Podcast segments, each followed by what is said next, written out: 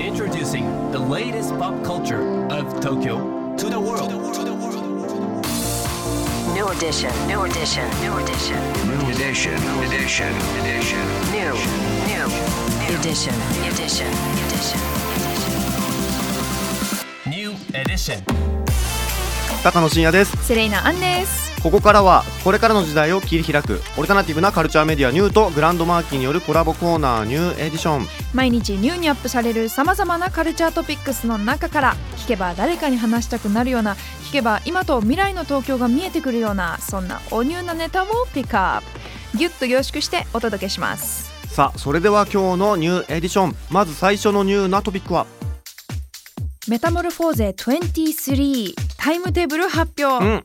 10月14日土曜日そして15日日曜日に静岡御殿場の遊 RUNパーク玉穂にて開催される野外オールナイトフェスメタモルフォーゼ23のタイムテーブルが発表されました。はい。11年ぶりなんだよね。はい、初開催は2000年ということですけれども、ね、メタモルフォーゼ通称メタモ。ねタモ。うん14日土曜日は、えーソーラーステージルーナーステージナイトの2つのステージで、15日日曜日が、えーソーラーステージのみで構成されています。で出演者陣がですねカール・クレイグダレン・エマーソンジャザノバロス・ヘルマノス、ネイ・パーム、 Shimoyama そして羊文学など国内外総勢24組のアーティストがラインナップされています。これすごいですよね。だってアフリカ・バンバータとかも出るじゃないですか。うん。だからもうレジェンドたちと日本のフェスシーンを今盛り上げてる下山羊文学なのね、こういうアーティストたちが共演するっていうところも大きな見どころなんじゃないかなと思います。改めて 10, 10月14日土曜日15日日曜日、えー静岡御殿場で開催ですのでぜひ皆さん足を運んでください。はい、ちなみにはい。チケットが現在発売中ということで,、はい。で東京からのバスツアーの受付だと、えー明日までなんですね、うん。9月29日金曜日までなのでお急ぎください、はい。さあそして今日深掘りするニューなトピックはこちらです。イメージフォーラムフェスティバル2023今週末9月30日土曜日から開催。うん。37回目の開催となる映像アートの祭典イメージフォーラムフェスティバル。一体どんなプログラムが用意されているのでしょうか。イメージフォーラムフェスティバルディレクターの山下光陽さんにお電話で伺います山下さんはじめまして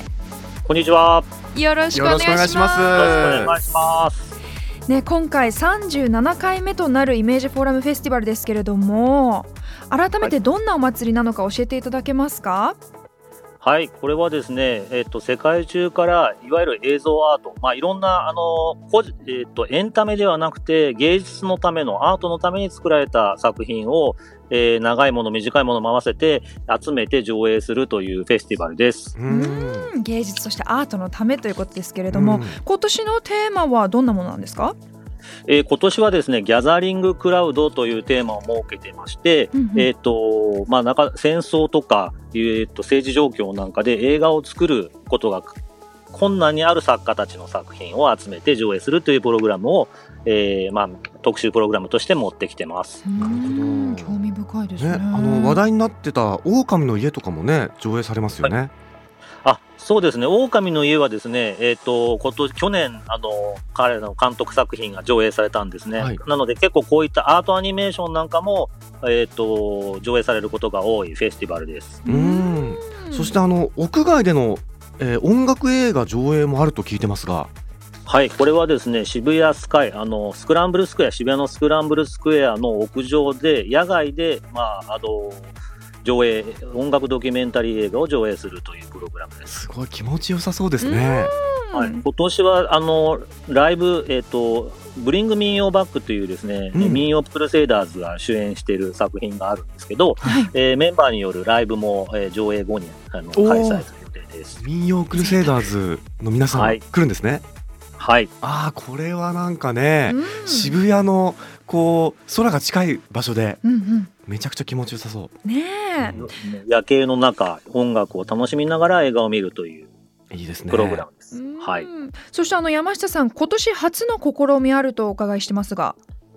えっ、と、そうですね。ちょっといろんな、あの、まあ、あの、エクスペリメント、あの、映像アートと言いながら、まあ、いわゆるエクスペリメンタル映画を上映してるんですけど、いろんな試みをいろいろやろうとしています。映像の制作ワークショップでしたり、あとは、あの、映像作家と一緒にご飯を作って食べるっていうようなプログラムをやったり、でまあ、いろんなことを、あの、今年も、あの、毎年ですけど、試行錯誤しながら、えー、まあ、あの、お客さんと映画を楽しめればな、と思ってやってます。えーお客さんも体験できるってことですよね。そうそうですね、もう映画自体がまあ体験であるというような考え方を持って、うんうんうんえー、と上映してますので、うんえー見るっていうのと、まあえー映画作家、あるいは観客同士の交流っていうのもすごく大事だというふうに考えております。うんなるほど見ること自体が体験ということですけれどもあの最後に山下さん的な今年の見どころそして注目プログラムを教えてください。